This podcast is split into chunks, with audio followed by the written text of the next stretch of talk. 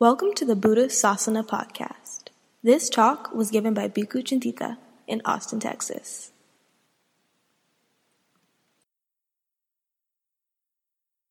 Today, I want to start talking about the final and most upstream link in dependent co arising ignorance. The Dhammapada begins all experience is preceded by mind, led by mind, made by mind. Speak or act with a corrupted mind, and suffering follows, as the wagon wheel follows the hoof of an ox. All experience is preceded by mind, led by mind, made by mind. Speak or act with a peaceful mind, and happiness follows like a never departing shadow. Most of us experience the world at face value as external to ourselves, but on which our well being depends. The world is in fact mind constructed. In our ignorance, we presume it to be one way, but we can presume it to be otherwise, or not presume at all. Mind is malleable, and how we live our lives of practice makes it either corrupted or peaceful. With a corrupted mind, the world is painful. With a peaceful mind, it is agreeable. Ignorance is the deepest root of our conceptual cognition and thereby of the human pathology. It's what gives us license to presume. In presuming, one is bound by Mara. By not presuming, one is freed from the evil one. Ignorance is often summarized as not understanding the Four Noble Truths. Bhikkhu, not knowing suffering, not knowing the origin of suffering, not knowing the cessation of suffering, not knowing the way leading to the cessation of suffering, this is called ignorance, bhikkhu, and it is in this way that one is immersed in ignorance. Naturally, we can extend this to not understanding dependent co arising, for which the Four Noble Truths are a first draft. But we have to be careful, for Dhamma teachings like this are themselves presented conceptually, are communicated in words, are composed of formations, are presumed by cognizance, and therefore conditioned by ignorance. The very ignorance of not knowing these teachings. The simile of the raft addresses this paradox. A raft well made has been lashed together, having crossed over, gone to the far shore, I've subdued the flood. No need for a raft to be found. The far shore is liberation, nibbana. Buddhism has what has been called a deflationary soteriology, and the raft simile is an expression of that.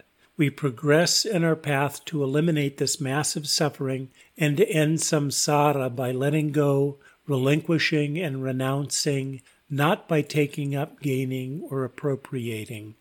A conceptual understanding plays a necessary but provisional role in supportive practice, which then fares on to spiritual development and leads to relinquishment of that conceptual understanding. Recall that fully internalizing the Four Noble Truths entails understanding our suffering, abandoning our craving, realizing the cessation of suffering, and developing the Noble Eightfold Path.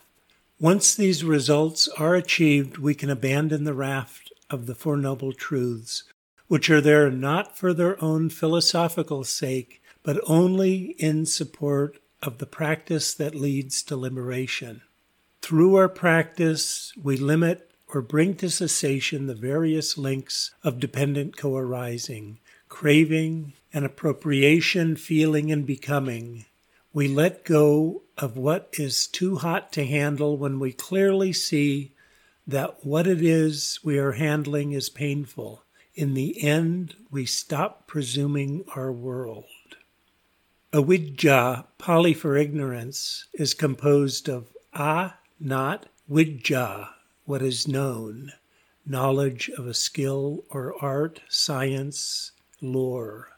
Vidya is related to the word Veda, the Brahmanical canon, and also to Vedana, experience or feeling. However, in practice, a avidya is commonly assumed more squarely to be the opposite of jnana, knowledge, a knowledge that can be refined beyond the conceptual, much like English from Greek gnosis, with which jnana is actually a cognate. Ignorance as the origin of formations. All that we presume is made of formations, the building blocks of conceptualization. The dispelling of ignorance is achieved through gaining insight into what is going on in the downstream links of dependent co arising. When we let go of the associated presumptions link by link in the many ways described in previous talks, as we fully realize how they get us into trouble. Empty of what we once presumed our whole world as we experience it, a product of formations in the cycle of cognizance and name and form, ceases, and with that the whole samsaric condition. But with the remainderless fading away and cessation of ignorance, that body does not exist, condition by which that pleasure and pain arise internally. That speech does not exist, condition by which that pleasure and pain arise internally. That mind does not exist, condition by which that pleasure and pain arise internally. That field does not exist, that sight does not exist, that sphere does not exist, that foundation does not exist, condition by which that pleasure and pain arise internally. Ignorance is the source of the entire chain in that it fuels the cycle of cognizance and name and form from which the chain and our world unfold. Let's review the chain with this in mind. First, we should remember that the domain of dependent co arising is actually a tangled snarl of conditional relations. The standard chain is a heuristic abstraction that intentionally obscures the full complexity of the entangled nature of the human cognitive architecture, but provides a systematic guide to practice. I've described many cross entanglements in these talks that fall outside of the chain proper. For instance, cognizance gives rise to becoming, or craving gives rise to nutriment. Many of these cross entanglements are full fledged conditional relations as equally consequential as the standard links, but happen to have been omitted to produce the linearity of the standard chain. The chain proper breaks into three segments conceptual, emotive, and existential. The subchain that begins with ignorance and ends with contact, fully half of the chain, is the conceptual segment. It describes what we think we know and how we think we know what we think we know. The subchain feeling gives rise to craving, gives rise to appropriation, represents emotive responses. The emotive factors drive human behavior. In particular, they manage to undermine virtue.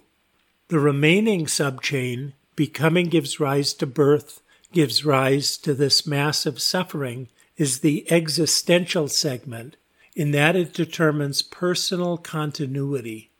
In particular, it manages to keep us entangled life after life in samsara, a curiosity is that rebirth and samsara are ultimately conceptual mistakes.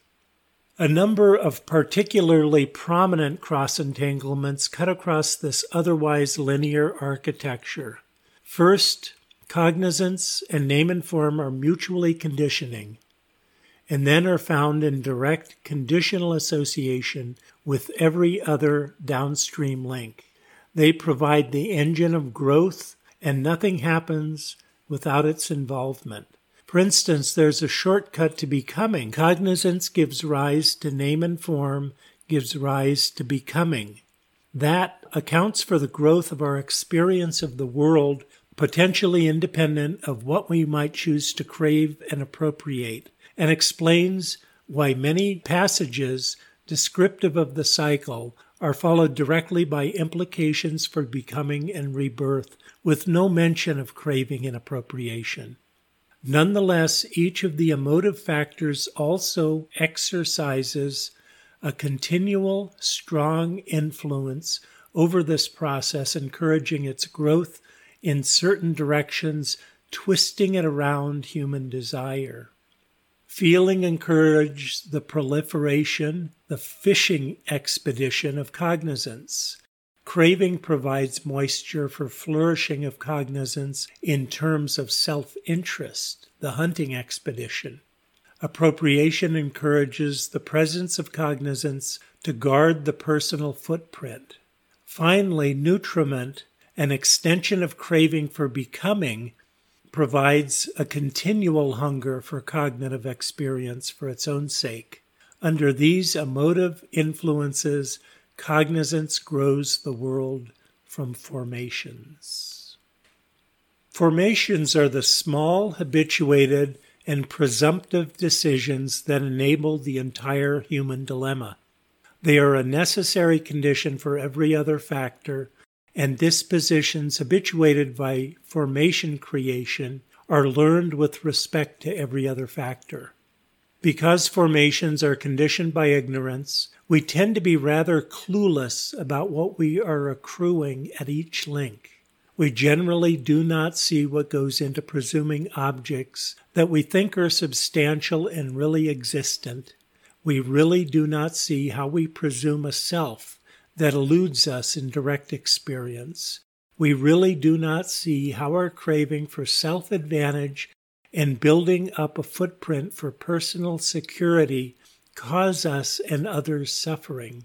We really do not see how generating intentions for security and self advantage causes enormous harm. Yet we remain perpetually engaged in these pursuits, all the while training dispositions that keep us locked into the deep ruts of past thinking and behavior. All of this is a manifestation of ignorance. But as we engage the knots of this snarl, recognize the emptiness of our presumptions and recognize how our presumptions get us into trouble, we relinquish these presumptions, ignorance retreats from our lives, and the links of dependent co arising and the cognitive architecture they entail dissolve. We become liberated. In at least one sutta, ignorance itself has a condition, the fermentations. With the arising of the fermentations, there is the arising of ignorance. With the cessation of the fermentations, there is the cessation of ignorance. Fermentations is asava in Pali, sometimes translated as in or outflows, or taints or cankers something that corrupts or oozes out as if from a sore. The fermentations are one, desire for sensuality, two, desire for becoming, and three, desire for ignorance. They are sometimes regarded as the most deeply rooted habit patterns underlying the human dilemma, such that destruction of the formations is regarded as a synonym for liberation. And formations destroyed, khinasava, for the arahant. I don't know that it has been noticed, but the fermentations correspond closely to the cognitive architecture represented by the chain and might well be understood as its underlying impulse. The fermentation of ignorance underlies the conceptual factors beginning with ignorance. The fermentation of becoming underlies the existential factors beginning with becoming. The fermentation of sensuality underlies the emotive factors beginning with feeling. Sensuality, unlike the other two fermentations, does not correspond to the name of the instigating link in the group but is rather the dominant theme among the emotive group, with views supplementing sensuality only at appropriation. Significantly, view often shows up as a fourth fermentation in many suttas. The fermentations, therefore, seem to outline the common dependently arisen human cognitive architecture that keeps us ensnarled in samsara, with ignorance in the lead the scourge of the self. The greatest accomplishment of ignorance is the establishment of me as a manifestation. The inception of the self is in cognizance, which by its very nature bifurcates into inner awareness and substantial outer content the awareness event itself and something out there beyond cognition, inviting objectification of seer and seen. This bifurcation produces contact within name and form, in which the seer becomes the agent of intention as well, and in which subject and object are even more clearly distinguished. At feeling, the self presumes personal interest and what is presumed to be out there matters as potential resources for and potential dangers to me.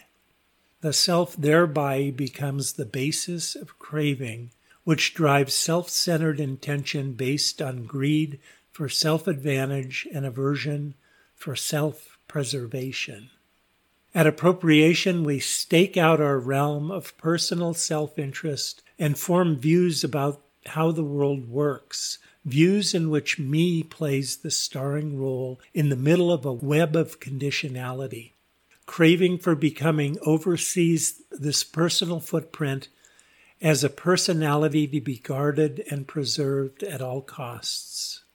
At becoming, the personality is imprinted on the broader world already grown and shaped in terms of personal interest through the encouragements that feeling, craving, and appropriation have exerted on the arising of cognizance.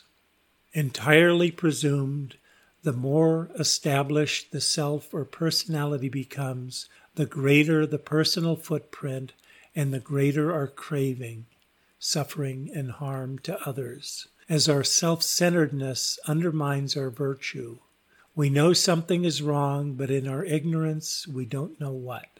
It has been pointed out that all reflective traditions, philosophy, science, psychoanalysis, religion, meditation, acquire the wisdom to challenge the naive self. I think this is why maturely religious people tend so strongly toward humility. But the Buddha had a unique insight into the origin of the self in human cognition and the promotion of a practice to untangle the scourge of the self knot by knot. The scourge of concepts and views.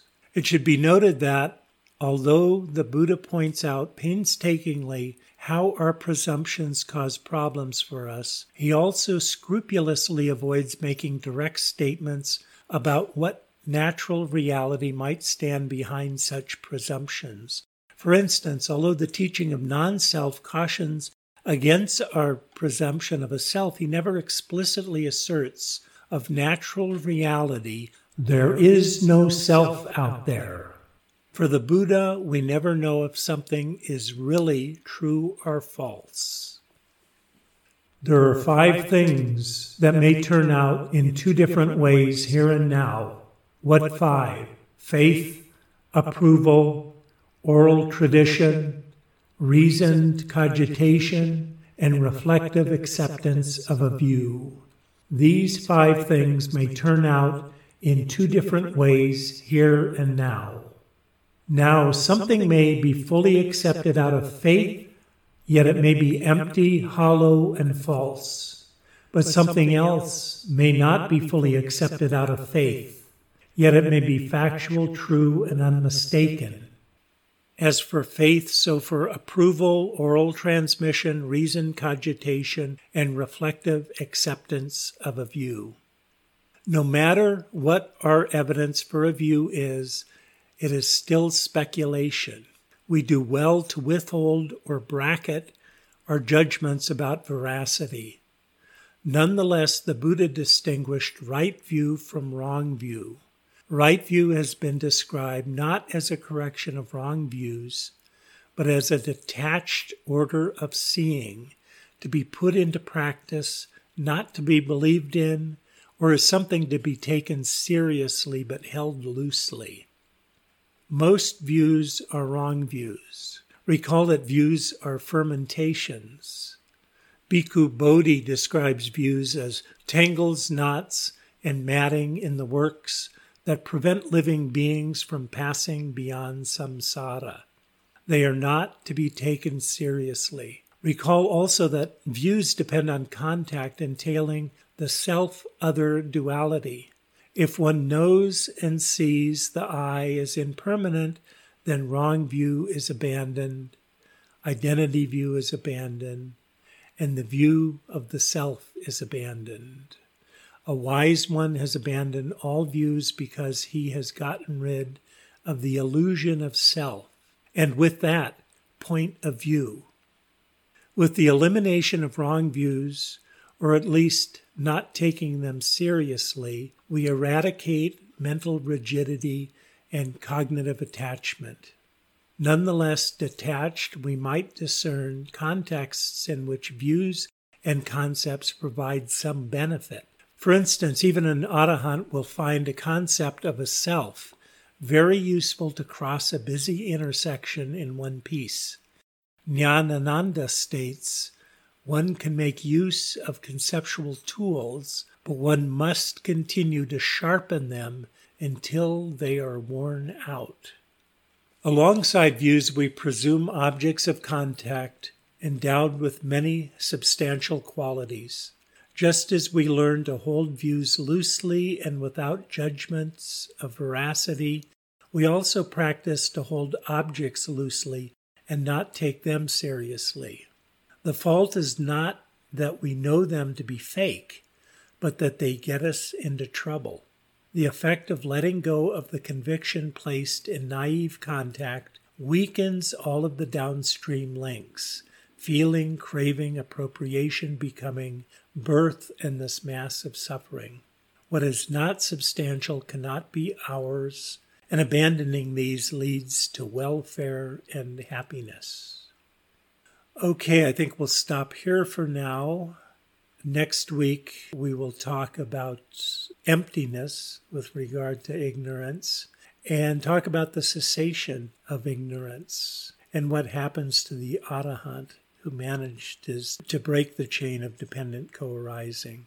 Next week will be our last talk in this series.